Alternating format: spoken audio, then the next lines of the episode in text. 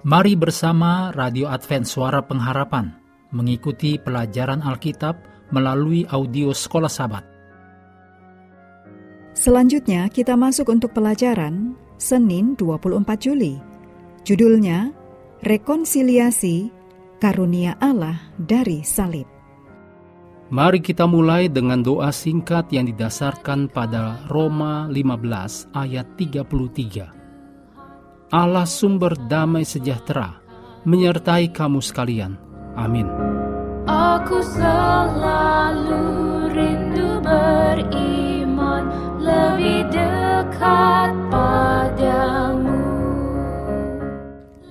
Efesus 2 ayat 14-16 menuliskan, karena dialah damai sejahtera kita, yang telah mempersatukan kedua pihak, dan yang telah merubuhkan tembok pemisah, yaitu perseteruan, dan dengan itu memperdamaikan keduanya di dalam satu tubuh dengan Allah oleh salib.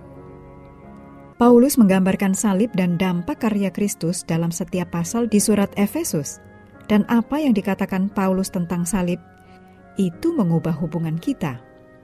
Dicatat dalam Efesus 1 ayat 7 dan 8, Efesus 4 ayat 32, Efesus 2 ayat 13 dan 14, Efesus 2 ayat 16, juga Efesus 5 ayat 2 dan 25. Dalam konteks pasal kita pekan ini, yaitu Efesus 2 ayat 11-22, salib menghasilkan 3 keuntungan besar bagi orang percaya. Yang pertama, orang bukan Yahudi yang jauh dari Allah dan umatnya didekatkan. Demikian dicatat dalam Efesus 2 ayat 13. Untuk sekarang menjadi putra dan putri Allah dan saudara dan saudari orang percaya Yahudi. Ditulis dalam Efesus 2 ayat 19. Yang kedua, permusuhan.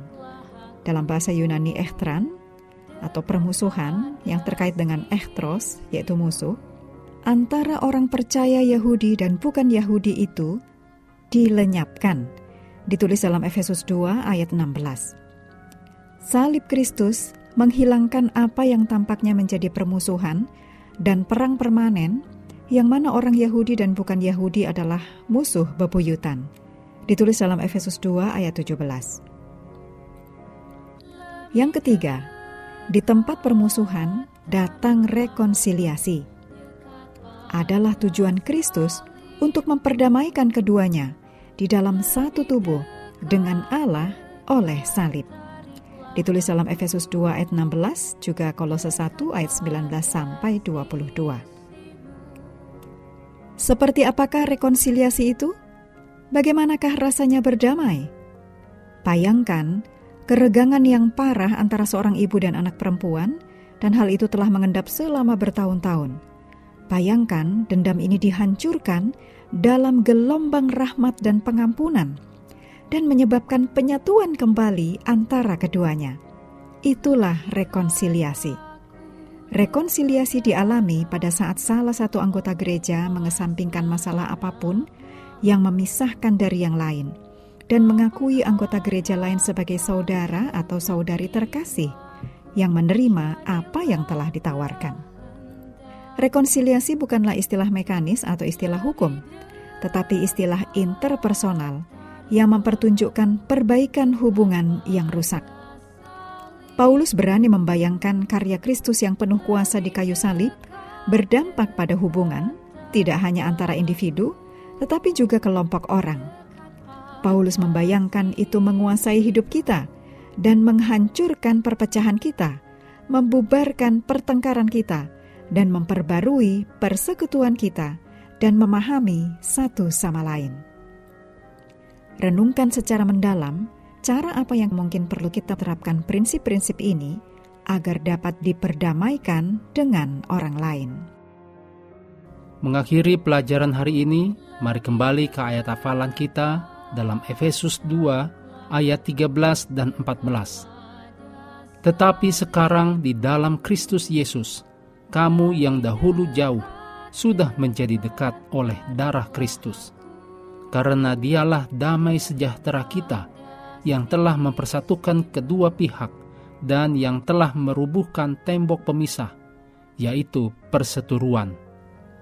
Kami terus mendorong Anda bersekutu dengan Tuhan setiap hari, bersama dengan seluruh anggota keluarga, baik melalui renungan harian, pelajaran sekolah Sabat, dan bacaan Alkitab sedunia.